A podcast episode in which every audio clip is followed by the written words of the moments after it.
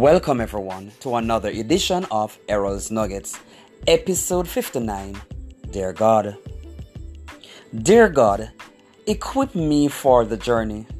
Give me the skills to unlock the greatness that is within me. I am cognizant of the fact that I can master the things I am doing. I will remain focused because I have a purpose and I know I must study to show myself approved. I will stand up to any challenge and reflect excellence because the spirit of excellence is embedded deep within me.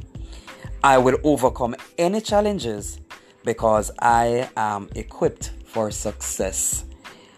I am Errol Campbell, and remember, we will become the best versions of ourselves because we are created for excellence.